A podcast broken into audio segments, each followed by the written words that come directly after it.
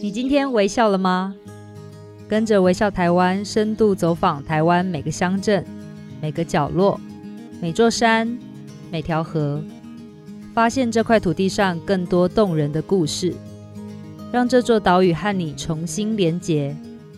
现在就出发！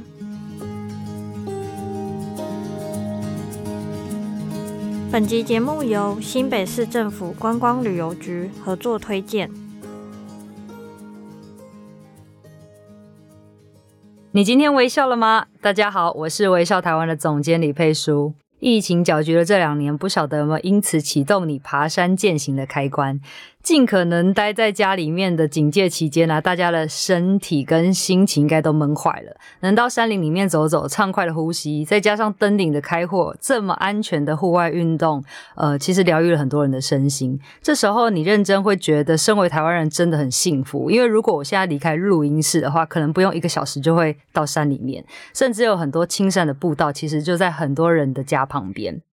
那接下来呢，我们打算来好好的聊一聊近年来很红而且也很经典的两条路线。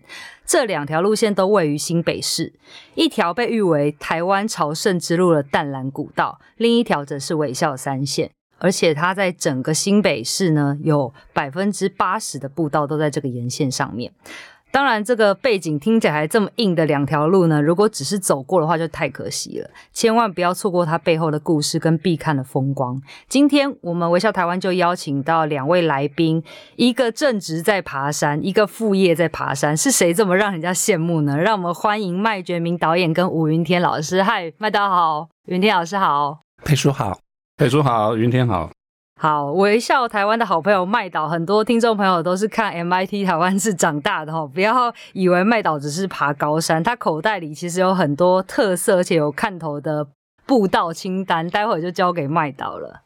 好，那云天老师呢？他本业其实是在中研院工作，对不对？嗯，是的，养老鼠。哇，不过你的副业更精彩耶！你爬山近三十年了，同时也是《淡蓝古道》这本书的作者之一。好，那我想要先请两位来跟我们分享一下，山对你对于你们两位来说有什么迷人之处，可以这样子不断一直爬，然后一直想要往山上走。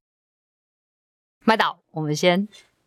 呃，我想开门见山这句话，我觉得在台湾来讲是最贴切的。是，就是你走出大门，我想在台湾任何一个角落，你看到台湾的山，不管你住在海边啊、平原啊，你一定会看到台湾的山。所以台湾其实它就是一个多山的岛屿，万山之岛。对，所以这是我们生长的环境，我们天然环境就是这样，就是有山。所以我觉得山跟我们的生活是分不开，而且是息息相关的。那我觉得山。最迷人之处就是它四季的变化真的非常的大。那、嗯、那台湾又是得天独厚嘛，从低海拔、中海拔到高海拔，所以各个海拔高度的生态啊、林相你都看得到。所以我觉得这是在台湾人的一个幸福。那其实山对我来讲，本身我觉得，嗯，最直接来讲，它就是我吃饭的一个场域。哦，山就是我的摄影棚。那我从学生时代喜欢爬山，那到后来。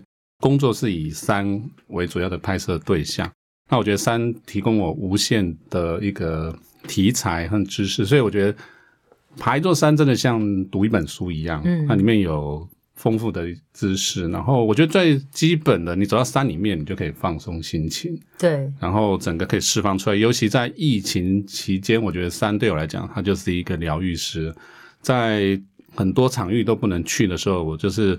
只要有空，我就到我家对面的山，我家旁边的山去走一走，然后把这个，呃，除了运动健身之之外，就是把这个心情整个放松。所以我觉得山，它对我来讲，它是一个非常重要的一部分，可以说是我人生我的职职业的一部分。嗯，我觉得这山对我是。永久的永久的恋恋人，真的有哇！这个 这个定义真的下得很好。那云天老师呢？你也是从很年轻就开始爬山，对不对？对，嗯，第一次爬山其实那个时候是高三的时候，就是我记得那个时候我们有救国团哈，有些寒暑假的活动。我记得那个时候我拿那个活动 DM 回去，如果我的爸妈他们就叫我去报名救国团的玉山登峰队。嗯，我还记得我那个时候也傻傻的。不太清楚，就穿一些很随便的衣服就去参加，然后在山上冷的半死。嗯，但是那个时候我在山上就觉得，哦哇，他跟我住的平地真的是很不一样。那时候才高三，后来上了大学之后就参加了山社，就一路爬山爬到现在。嗯，但是我觉得，呃，我为什么会一直持续在爬山，是因为我觉得我每次就是回到山上的时候。我只要去感受那个凉凉的气温，然后看着辽阔的景色，然后呼吸，然后溪流。其实这些大自然元素，我觉得它会让我整个人就是，呃，很像归零一样，就是完全就是一个很很平静、很 peace 的一个状况，嗯、就是很舒服。那每一次从山上回到市区之后，我觉得我整个身心灵就会变得超平衡。真的，我今天看到两位，就是整个就是感觉。从山上来的 那种开朗跟开心。那只是我爬山，其实呃，大概也可以分三个阶段，就是前面十年就是特别喜欢爬高山，然后到山上到处跑。但是因为后来有在雪霸当那个高山的保育志工之后，后来我就因为山屋就驻扎在那，就会跟那个过夜的那些服务的 porter，哦，跟很多部落的朋友就突然变成好朋友了。那就后来因为很熟，他们就邀请我回部到他们部落去走走，所以我后来就慢慢就发现到哇，部落的这一块非常非常的美好，有很多的有趣的人情世故的猎人的生活，这种部落文化其实我觉得是我们台湾山区另外一个很迷人的东西。所以我后面有十年的时间就是经常跑，不论是北部的南山部落也好，或者是中部的东埔部落，或者是花东，后来就很着迷于部落。但后来又因为认识了刘克襄老师。他也跟我说：“哎，其实我们北部山区有个淡蓝古道还不错。”所以我那时候就跟刘老师去走淡蓝，走了之后发觉，哎，又不一样哦。里山有很多的阿公阿妈住在那边，有很多台湾过去这两百多年来一些很独特的生活方式，所以我的山就开始，嗯，就从很纯粹一开始只是到山上游山玩水，但是后来慢慢就接触到更多在地的人，这样。对，我真的觉得从呃两位的经验就可以知道说，山不只是疗愈，因为你越来越认识它的时候，你就会发现说，不管是动植物也好，它的迷人之处，还有当中非常多的历史脉络，其实故事都在里面。不过刚刚呃云天老师也提到了淡蓝古道，这也是我们今天要讲的一个重点之一。我其实有走过很夯的朝林古道，它是不是就是淡蓝古道的其中一段而已？对，它是属于淡蓝古道里面很非常知名也很重要的一段。其实，呃，草岭古道我们先去走，很舒服，很好，很好走。其实最早的淡蓝，其实它在越过那个雪山山脉。其实草岭古道就是越过雪山山脉的最北端。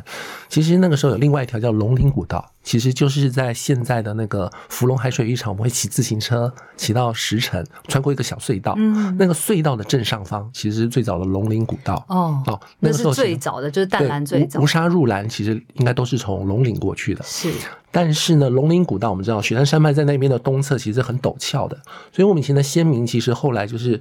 无论是往就是淡蓝，淡蓝就是淡水厅、格马兰厅互相往来。嗯，那他们其实都不像我们现在是很轻松，背个背包去旅行。其实以前人来往很多都是要用扁担，都是扛着货，嗯，哦，稻米啊、茶叶这样子挑的。所以说，其实龙陵古道因为太陡峭。所以其实讲一个很有趣的，就是我们都知道板桥林家，其实板桥林家他们其实父子两代，林国华跟他的，他们其实有特别去草林古道修路。嗯，你可以想象这么遥远吗？在板桥的林家，但他们愿意花钱去把草林古道修好，为什么？可见它多重要。对，而且你可以看它的坡度就比较平缓，所以它的高度更高了。它因为它的位置比龙陵古道还南侧，山脉会更高，但他们愿意走，因为主要是因为他们还要带着货，所以说其实整个淡蓝其实它其实跟先民的经济也好，生活往来也好，其实是有很多很密切的关系在里面。是，其实我自己对我而言，那个那一段啊，是我年轻的记忆，因为我记得我那时候一个人，然后呃也是在那种芒花开的季节，然后呢就是。芙蓉进大理出，然后那时候我第一次觉得说，哇，原来一个人爬山也可以。但是我觉得它现在就是因为是非常便利性的，所以你相对的安全很多。你就是跟着大家一起。然后我上到山顶的时候，刚好一阵大风，把我的那个帽子给吹掉了哦，所以好险的。那个有很好几个那个登山的大哥帮我捡了起来，这是第一件事情。然后第二件事情，我走到了终点的时候，到了那个大理天宫庙，然后那时候你知道已经傍晚了，然后你知道那个呃，其实有点冷。可是大理天宫庙，它提供了那个米粉汤跟粥，哇，我真的觉得是太温暖了。然后我觉得这在我的生命中留下很很深刻的印象。然后我觉得不不只是大自然抚慰人心，其实还有呃在地的这个人情的展现。所以我后来就觉得说，哇，原来淡兰古道对对，应该是对很多人的青春记忆而言都有这样的一个驻足。不过，我想，呃，我后来才知道，我走的这个只不过是官道的其中一小段而已。那我我是想要请云天老师跟我们聊一下说，这个系统其实非常的庞大，对不对？你可不可以简单的跟我们叙述一下说，它是不是有分成三段，然后是怎么样的一个分别？是的，因为其实淡蓝古道它是跟整个北台湾的发展是有密切相关，它很独特，它不像别的地方古道。通常就是 A 进 B 出一条路线。那淡蓝古道其实最早的版本，你甚至可以说它其实是从现在真正的淡水，对，是阿给的淡水，它是沿着海岸哦，经过金山这样子一路。那时候临海道，为什么？那时候因为里面的陆路跟水运都还没有发展出来。哦，所以绕非常大一圈。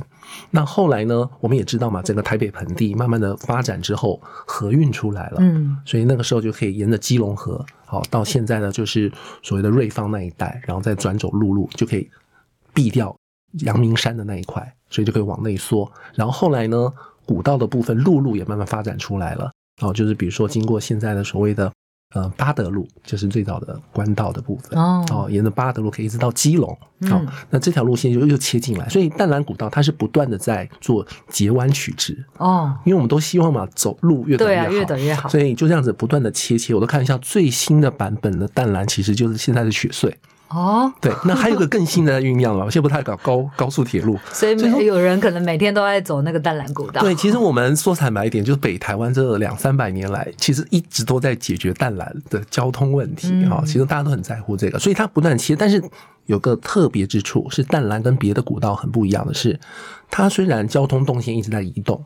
但是居住在里面的人没有搬走，嗯，所以说虽然路线这样一直往南切，切到现在是从平林过去，但是前面呢，不论是双溪也好，贡寮也好，里面的居民都还在那边。所以说，当年古道留下来的东西，不会因为人搬走了之后，就变成只有个路。是淡蓝迷人的就是它从北路、中路、南路这样一路过来，其实里面人都在里面。但可能有人说，哎，古人有在分北中南没有？嗯，它其实是新北关旅，就是将整个步道系统。因为其实淡蓝里面的路网太多了，但是因为他们有做一些评量，因为我们知道政府资源有限，他们还是很用心了，大概修复了两百公里的长度，所以分成了北路。北路当然因为当年有一些呃清朝也好，日代有一些就是所谓的一些达官贵人走过，所以他就来给他取个官道的名称，所以它也比较好走嘛。对，因为他不可否认，就是当初我们讲过嘛，以前如果看连续剧的你就知道，就那种传递公文的路线什么，那时候大部分都是在北路。对，好。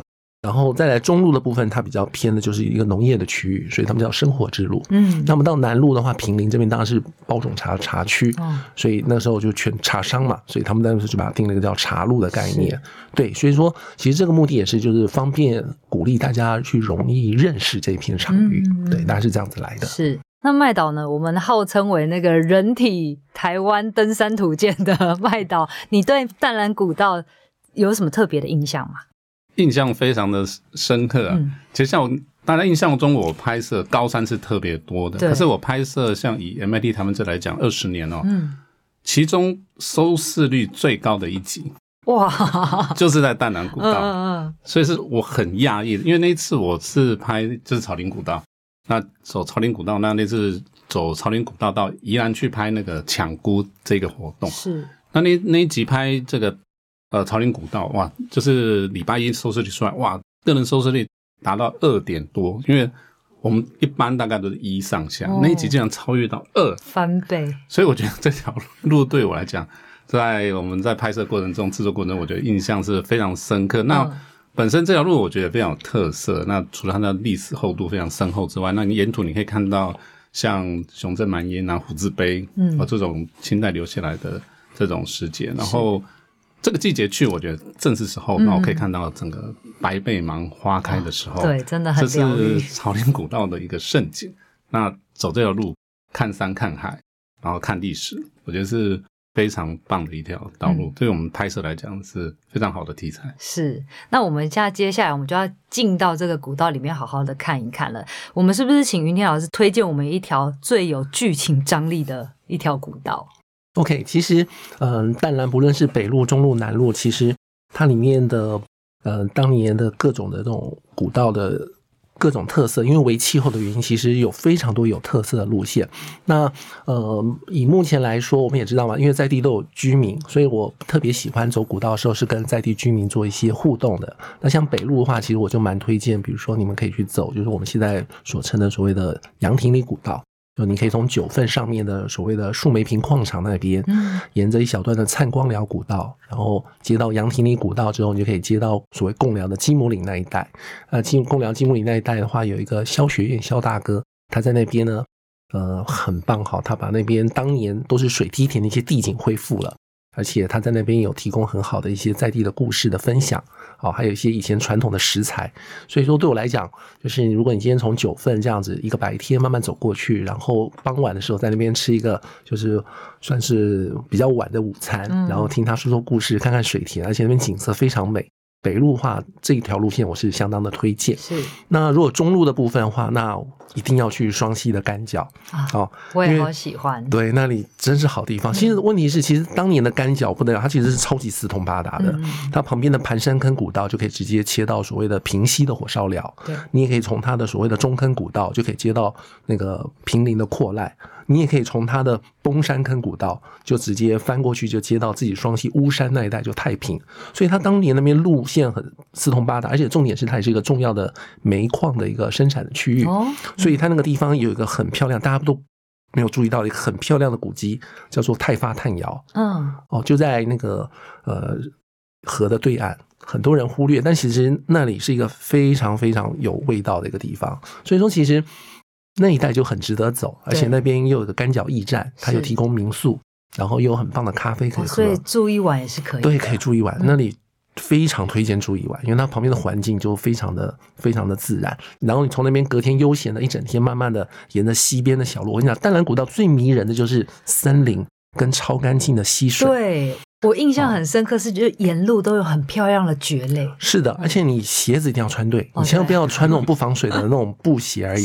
你一定要穿一个能够防水，或者你就穿个就是溯溪鞋可以，或者是应该是说就是那种运动凉鞋类的，不怕踩浅浅的水，直接这样子沿着所谓的崩山坑古道翻过去之后，你会经过那种六十年的老石拱桥，然后最后下到太平的寿山宫，到那边事先。或者零食倒也 OK 啊，就是阿丹姐的无菜单料理。哦、对，我跟你讲，你走完一天的山路，然后那边吃那种在地的那种新鲜的食材做的，哇，那真的是太舒服。我太想念了。对对，所以我觉得北路也好，中路也好，当然南路的话，就是你可以去平林的凭感觉，好、嗯、去那边用餐，然后你下午可以去开车过去去走所谓的四堵古道，是，甚至如果你时间够长，你还可以再接着走跑马古道下到。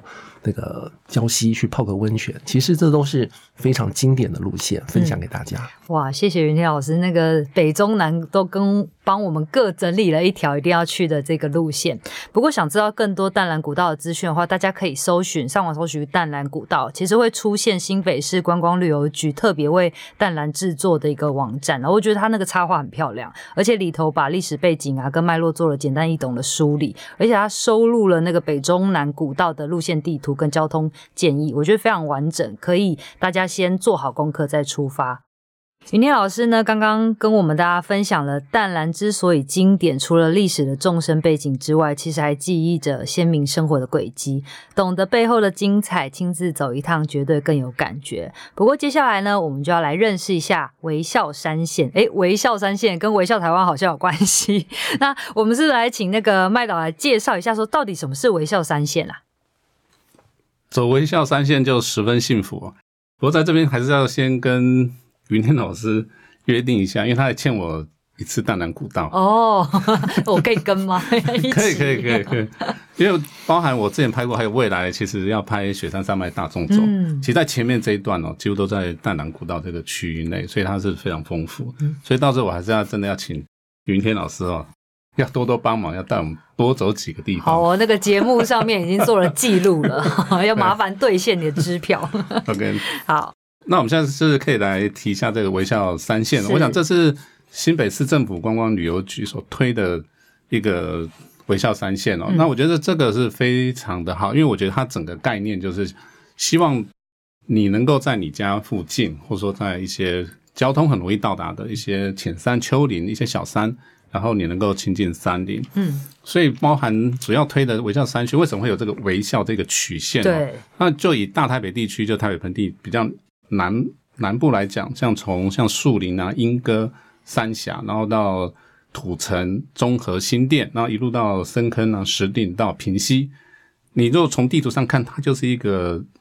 微笑的曲线、哦、的形状就对了，对，所以主打就在这个地方，哦、是。哦，所以它这是一个微笑的曲线了，这叫微笑三线，OK，是这样来的。然后我想它都有一个特色，就是刚刚提到它交通都很便利，你可以可能就是搭火车，好像比如说你在树林啊、树林土城这一带、树林莺歌这一带，你可以搭纵贯线火车，像这个树林车站啊、三家车站到莺歌车站就可以到达。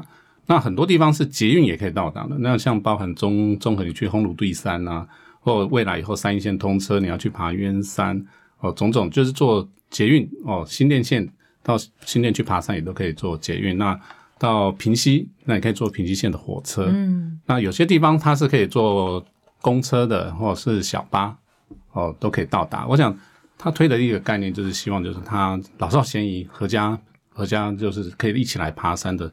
这种路线，嗯嗯嗯，我觉得这是一个我叫三线一个很重要的精神。是，那这样以举例来讲，以呃新店这个地方来讲，就是说你搭捷运到新店车站，那新店车站这边下这个下这个捷运，你就可以爬这边像小狮山啊，就很近。小狮山，小狮山，嗯，那你可以走碧潭，碧潭，因为碧潭这是一个观光胜景，对，哦，景色非常的漂亮。嗯，那你可以沿着碧潭，就是这个新店溪的。右岸这边开始走，那你可以先过吊桥到对岸去，到左岸去，或者说你就是沿着右岸右岸走。那其实走右岸，我觉得可以到一个地方，就是在和美山要去爬和美山，会经过一个渡口，摆渡口。那我觉得这是很有特色的地方，就是在台湾，可能就是全台湾就剩下新店这个地方还有摆渡这样的一个工具。真的还有吗？还在吗？有有有！哇！可以做摆渡，那它就是固定在那个两岸之间在穿梭，那你就穿上救生衣，嗯，可以搭摆渡，那搭摆渡那种感觉很很很有诗意，对，尤其在像老派的浪漫，对，像冬天这个时候，有时候云那个烟云缭绕啊，嗯、然后那个摆渡在这个河，因为这这一段河道很宽嘛，是这个烟云山水的感觉，我觉得非常的浪漫。然后你坐摆渡到对岸去，就可以开始爬这个和美山。那和美山它的高度真的不高，就一百多公尺而已。嗯，你爬上去，然后爬上去，它又有分呃不同的路线。那不同季节去也可以看到它一些不同的生态景观。那像呃到大概四五月份的时候，也值得去看那个和美山的萤火虫。那到和美山，它还有一个特色，就是除了看萤火虫，还可以看夜景哦。所以你走上去，可是它只有一百多。一一百多公尺，还是可以看夜景。对，而且看夜景，然后你再往森林里面走，哇，就看到这个整个森林的萤火虫，我觉得那个是非常过瘾。这条是否 CP 值太高？非常高。然后你爬鹤美山下去到这个新店这个地方，它这边有一些餐厅，异国餐厅，嗯，还有一些商圈的餐厅，那你就可以吃一些美食。那再走个碧潭吊桥，那这边新北市政府在每年也会推像水舞啊这些，哦、对，我很漂亮，所以。白天去玩，然后晚上看夜景，然后或者说你就是呃跟着约会啦，嗯，情侣约会去这个碧潭去划划船啊，对，我想这是大家都非常喜欢的。那包含这边还有像那个呃水郡，水圳的文化，在这边都都看得到。这边也有，对对对。嗯，那那个刘公圳哦，刘公圳就从这边开始，所以这这一个路线我觉得是蛮推荐大家去，而且真的是老少咸宜的一条道路。对。那包含像烘炉地综合的烘炉地三，烘炉地不是大家就是去拜拜，就是土地公庙吗？它也有步道，有，嗯，但是这条步道的话，要稍微考一考验一下这个脚力。哎，这个好，有时候需要挑战一下。很多人去爬山的训练，他会负重，然后去走烘炉地，爬那个一千多多阶的那个步阶上去锻炼。但是它其实它有分很多段，那你坐捷运啊，然后搭个还有免费公车可以到烘炉地，然后。呃，可以到比较上面的停车场走，就不用爬那么多阶，大概四五百阶就可以爬上去。是，那当然大家去这很多庙宇都就是我们知道有便利商店是二十四小时的，那庙宇二十四小时是红炉地。对，所以你什么时候要去爬都可以这样。对对对，然后这条路线我觉得可长可短，然后主要是它的视视野非常好。嗯，那你如果说是要去祈福啦、求发财金，去这边。我觉得这是很方便。那你可以去求这个什么钱母，所以很多人就去爬烘炉地就是拜拜嘛，然后求个发展经，看事业能够好。可是其实你从烘炉地在这个庙往右往上走，其实它是可以爬到烘炉地山的。它是有一个有三角点的，嗯嗯有一座山，那距离不长，那爬上去呃视野非常好，因为它其实从从那个烘炉地那个。这个土地公庙，它其实就是一路就是可以看到台北中和这边的视野，对，哦，那个视野非常棒。然后到山顶望游艇那个地方，可以看整个大台北啊，一零一都看得到。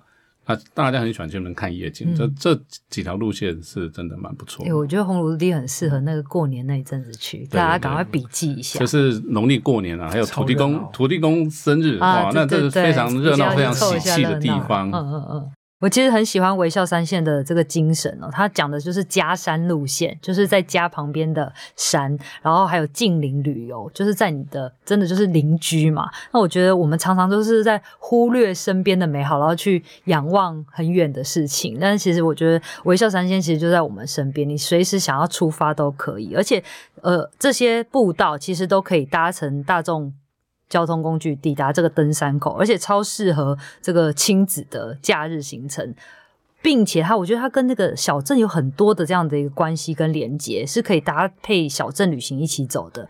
麦岛是不是可以特别帮我们推荐一下那个三峡的部分？因为我觉得三峡它就是一个老镇，然后它其实也有一个登山步道，可以好好的来这边玩一天，对不对？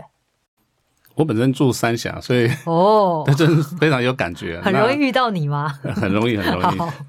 因为其实我其实平常也不是都爬高山只要我假日啊休闲，我都是爬。哦，大家不要误会了，麦导是爬加山，那真的是加山，因为窗户一打开，一看到就是圆山，然后看到对面的石灰坑山，所以我假日大概就是去树林啊、莺歌这边爬山，有到三峡。嗯、那这几个区域，我觉得它的山都有一个特色，它就连接地方的这个乡镇，那包含像莺歌哦、树林这边，那它就是像一去爬莺歌石啊，那你可以到。莺歌老街、莺歌陶瓷博物馆，这个陶都，然后可以去体验这个制陶的这种感受。那这个老街有很多的美食。对。那三峡本身来讲，那三峡它就是一个非常古老的城镇嘛。那这个地方，你像爬鸳山，那鸳山本身它有很多种走法，你可以从老街这边上去，那你也可以从另外一边从永安宫啊或其他路线上去，就看自己的的条件和能力去走。嗯嗯那我觉得这边除了就是说视野很棒之外，它是会结合地方的一些特色，像你到老街可以去体验一些染染哦。这边像老街就有一些呃工作坊，他们有一些染染的体验，你可以去那边做一些染染布，然后让老街大家去就是不忘去看一些历史的文物啊，还有体验一些美食啊。所以这种结合起来，我觉得就是。嗯，我像三线感觉是真的是你家的山，你家的后院，你家的后花园这种感觉，等、嗯、跟我们的生活也是连成一片。我觉得它这是最重要，它可能也跟一些市场啊、市集都会有一些连接。我觉得这个是很推荐大家去走一走，尤其它交通方便，然后又安全。对，然后。第二个就是跟你的生活就完全都连接在一起。嗯哼哼，哎，云天老师，我很想问一下，你的家山是哪里？你都去哪里走一走？哦，我的家山，因为我住在东区嘛，在四兽山那边。其实我还蛮喜欢，就是一山之隔的深坑那一边，哦、那边有个茶山古道，我还蛮喜欢去。其实它也算是在微笑山线的范围之内。嗯嗯，对对对，那边其实也是一些老厝，然后有茶园。啊，也可以带我小孩去走一走。对，我觉得真的每个人都有属于自己的口袋名单跟这个加山路线。不过，我觉得刚刚提到的，就是它其实很适合带小朋友去爬山，因为它那个就是步道就是相对的好走，而且又有这样子小镇的一个观光资源。不过，我想很多人都会对于带小朋友爬山有很多的问号，想说会不会给我赖着不走，然后在那边就是到时候我还要背一个很大的行李下来，这这怎么办啊？那嗯，那个两位呃麦导跟老。老师可不可以跟我们讲一下，说可以怎么样去教育小朋友，可以慢慢的透过我们的加山路线，透过我们的微笑山线，慢慢的去亲近我们的山林。OK，嗯，其实现在会带小朋友去爬山的家庭越来越多了哈，非常多。那嗯、呃，分享我自己的经验，其实嗯，带小朋友出门爬山，其实。我们讲嘛，连哄带骗嘛，好，对。那其实我跟我小朋友出去，其实我第一个就是，呃，爬山其实有点很很重要，就是不是等到吃到肚子饿的时候你才吃东西。对。所以他其实是边走要吃吃喝喝，所以平常我在家里面，可能我小孩想要吃零嘴什么，可能要做点好事，对，哦、把地板擦干净，所以要有诱因啊。对，我才请他喝个瓶养乐多。但是他只要愿意跟我去爬山的话，哦，没有问题，养乐多无限畅饮，对不对？小面包、嗯、小点心，对，就是包包里，因为我就是爬山过程里面，就让他就是走走就休息，就吃点东西，喝点东西。然后一路上让他肚子不会饿，呃，这个是一个方式啊，可以分享哈。就是他跟我去爬山就觉得哇，福利很多。对。那另外一个很重要就是爸妈要注意的，就是其实就是控制小朋友的衣服的穿脱，因为小朋友其实出门玩，如果当他今天投入到那个环境的时候，他是很兴奋的，他在队伍里面前前后后跑来跑去。对。所以说，其实他有时候热了，他会忘记脱衣服。那反过来说，他衣服脱了之后到休息的地方，该穿衣服冷的时候，他也没有想那么多。哦。所以爸妈。特别要注意的，其实就是穿脱衣服的部分。我觉得，其实你只要准备好点心，准备好饮料，然后跟他说故事，然后提醒他衣服的穿脱，其实带小朋友上山是很 OK 的。嗯，哇，我觉得那个真的微笑山线，微笑生活，他其实在讲的就是我们要怎么样。可以在我们的生活里面就亲近我们的大自然。那新北这边呢，也准备了十条的路线，可以带大家慢慢的漫步去散策我们的微笑山线。好，那我们来总结一下，请麦导推荐一下微笑山线，你会最推荐的三条路线会是哪里？呃，微笑山线就在我们新北市政府推的，在这个大概九个行政区里面嘛。那呃，刚刚讲到像土城啊、三峡、树林这边、中永和，嗯，呃，中和，然后新店之外，那围在平溪这一块，我觉得也蛮值得推荐的。嗯、那主要是因为它能够搭平溪线火车哦，因为本身搭这火车就是一种享受，没错没错。然后它的每一站乡村小镇都有它一个特色。那我真的是蛮推荐到十分这个地方，因为到十分，也真的是十分的快乐、十分的幸福的地方。嗯、那我。走十分这边到车站下来，它本身当然大家在元宵节的喜欢去放天灯，然后有老街美食之外，我觉得你可以再往旁边再去走到游客中心。那其中一条步道，我觉得是蛮平易近人的，这个我觉得是蛮适合这个小朋友的爸妈带着去，就是走去看十分瀑布。哦，我在步道它一个特它就是沿着基隆河走，那基隆河道这一段它也是蛮宽广的，水量很大。那就可以看到基隆河的景观，然后可以看到一些地质景观，这样包含像瀑布，它有很多瀑布，然后还有一些湖穴的地形，这都是基隆河的一大特色。那在景观上面呢，它还有吊桥，它有两座吊桥，一个四管堂吊桥，还有光复吊桥，然后包含它那个走走到是那个光复吊桥那个地方，它有一个三桥并立，嗯，就是你可以跟这个平西线火车就是平行走，一起走，对，就是你走在吊桥，那火车就从你旁边。经过，所以你还可以看火车，所以它那个三桥并立就是有吊桥，然后火车铁道桥，还有过去在在走的那个人行走的桥，所以三桥并立，这是我觉得这一条一听就知道是小朋友的菜。对，而且很多小朋友是火车控，对 对，可以看火车，这小朋友最高兴。然后第二个，它这边就是可以看整个基隆河，嗯，基隆河，然后再过去你就可以到十分瀑布。那这个十分瀑布。当然，大家讲是台湾最大的帘幕式瀑布嘛，那这边水汽淋漓，那这边基隆河一个呃很重要的地质景观。那当然，本来还有一个地方是比较少，就是大华车站走走下去看那个大华湖穴哦。对，这个是一个比较少人会注意到，世界级的一个地理景观。因为基隆河我觉得是一个很奇特的河流，它从大概平溪那个源头一直到大概七堵八堵这个地方。就是都是湖穴，那尤其是在大华这一段，它是就像那个蜂巢一样，各式各样、大大小小的湖穴。嗯，那我记得上次跟香港的一位地质老师梁一鸣老师，然后带我们去看这个湖穴。他说，在香港，他们在推荐的一个城市地标就是五个湖穴。可是你你到大澳这边看，可能五千个都不止哇，可能上万个。所以这个他说这个景观是世界级的，真的就是世界级的景观，其实就在我们身边。那第二个是十分这边，你可以去爬五分山，嗯、尤其在这个季节。那这个季节去爬五分山大概三点四公里嘛，那你爬到一半就会开始看整个都是芒花。这个时候他们形容是绿色万里长城，这这个时候是白色的白色的，白色的一条巨龙。然后到了五分山顶，它除了视野好，可以看山看海。看整个基隆河的一个曲流之外，就是现在的芒花花海非常的壮观，非常值得推荐的一条道路。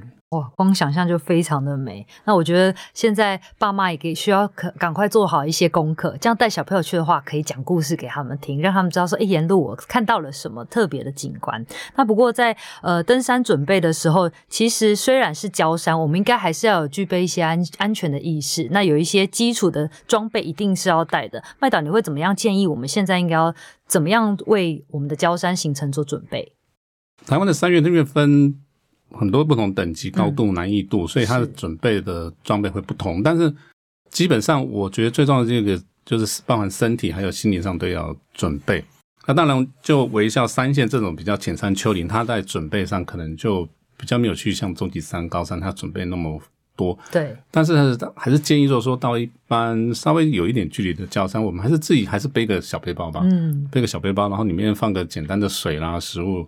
然后我是觉得头灯很重要，对，因为头灯这这个如果你在摸黑啊，我觉得没有头灯你就寸步难行，所以我觉得这个准备救命的工具。对，然后第二个我是觉得，虽然是有些三月就就感觉是自己的后花园一样，嗯、不需要准备太多，那装备也很简单。可是我觉得还是跟呃认识的亲朋好友、家人还是可以讲一声，还是一个这种留守的概念，因为有时候在山上，呃，如果遇到什么问题，他知道你去哪里了。那第二个就是通讯。那现在手机很方便嘛，就就还是通讯要带着，我觉得这是一个很基本的。那当然，如果说距离远一点啊，这个雨衣啊、雨具啊，这个还是不可避免，嗯，就是一定要带。是。那其实刚刚讲到了，呃，我们在这些一一定要具备的这些东西，其实很多人会很想要知道，说冬天应该要建议我们怎么穿，因为你知道我们走一走又太热，然后停下来又太冷，该怎么办啊？麦导？冬天其实，在北台湾，我觉得受到东北季风影响非常大。那尤其我们在北部地区，在冬季的时候，大概都是温度会降比较低，然后通常很容易下雨。嗯，好，尤其到不管一些步道，那就会比较比较湿滑。那穿着方面，当然穿着上还是以呃比较排汗、吸湿、快干的衣服为主。嗯，那当然温度低，你就要带一件薄外套。那重点是最外面的雨衣啊，这种雨具还是一定要带。我想这个东西都是因应这个气候条件，那温度的高低，你一定就是会做一些调整。反正热了就脱，冷了就穿。嗯、那呃，就穿尽量是比较洋葱式的那种对快干的衣服。嗯嗯，我觉得大概这原则，那有弹性的衣服这样子。是。那刚刚麦导也提到说，其实安全真的最重要。那这个我们要怎么去判断这个天候？或者是说，哎，地形有没有什么样的状态？我们是不是应该往前？或者说，哎，其实当天就不要再出门了。天后当然你可以看气象啊，气象的预报其实现在都还蛮是蛮准的。对，多还是要做一下功课。很多那个气象局的资讯或者一些 APP 的资讯都可以看得到。嗯，那当然，呃，鞋子穿着有些路段它会比较潮湿，所以你的鞋子可能在防滑上或者在保护上也要去注意。那我觉得注意到这些因素的话，上山就比较没有问题。那比较靠西边的这种步道呢，有没有什么特别要注意的？靠西边步道，因为它水汽很多嘛，所以通常有些，比如要过溪，过溪的话，你就要注意这个水量的安全。如果说真的是、嗯、呃下下大雨，天气太坏，我是建议也不一定要上山。那当然有些郊山步道，它是下个小雨，你撑个伞都也没有问题。嗯，对。那当然，我觉得。呃，去走一些路，我可以穿一些那个止滑性比较好的鞋子，哦，甚至有些路线是就是会溯溪的，穿雨鞋、溯溪鞋都都可以。对，因为其实那个我们的焦山步道、青山步道，甚至我们的家山，其实就是在我们的身边，它永远都在那。你就等天气好一点再去，真的是比较安全。云天老师呢，你有没有什么特别想要提醒大家的？嗯，本身因为。像不论是淡蓝古道也好，或者是微笑山线，因为它其实都是在呃离人生活的地方是很紧密结合的，所以说其实呃你去爬山的时候，你可能会发现到你的古道上面可能经常会遇到一些其他的岔路。好，那你可能因为第一次来，人生地不熟，你可能有时候会有点 confuse，不太清楚往哪边走。那其实呃，我这边可以说明一下，比如说像在淡蓝古道的路网的话，其实他们在主要的岔路呢，你会发现到它的路牌非常特别，嗯、就是呃，比如说你今天是个十字路口，就会发现到它的路牌有往四个方向指，它都有说明，但是呢，如果你今天是走在它淡蓝古道那两百公里的官方的路线上面的，它那个路牌上面会特别加上一个 logo，就是双扇觉的 logo。嗯，然后那个就是肖清阳老师帮他设计的。那如果是岔路呢，也有方向牌，但是上面就不会看到那个 logo。所以这是一个判断的方式。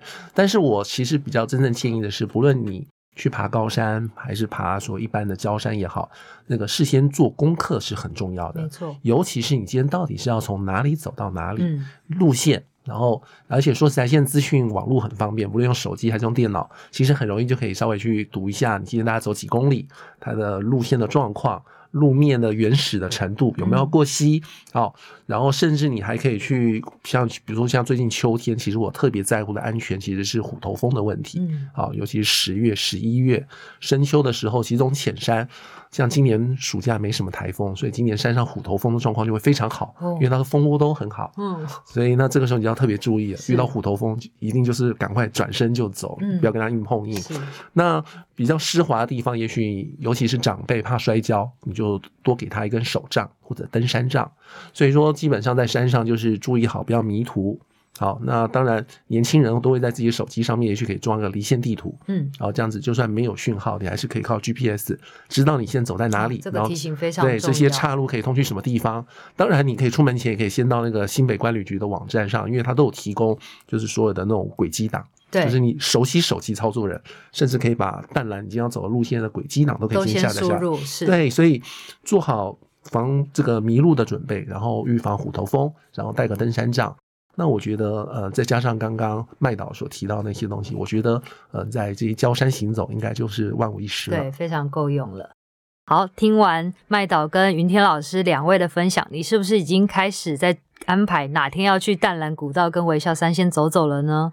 别忘了，出发前还是要做足功课，做好准备，衡量自己的体力。而且你一定要对大自然抱持着敬畏之心，不属于山林的东西，记得一定要带下山，珍惜我们现在所拥有的，让这份美丽可以长长久久。今天非常谢谢麦导跟云天老师，谢谢，谢谢。好，那也谢谢大家的收听。如果喜欢我们的节目，欢迎留言告诉我们，记得订阅追踪闯天下。今天的微笑台湾就到这边，我们下次再见，拜拜。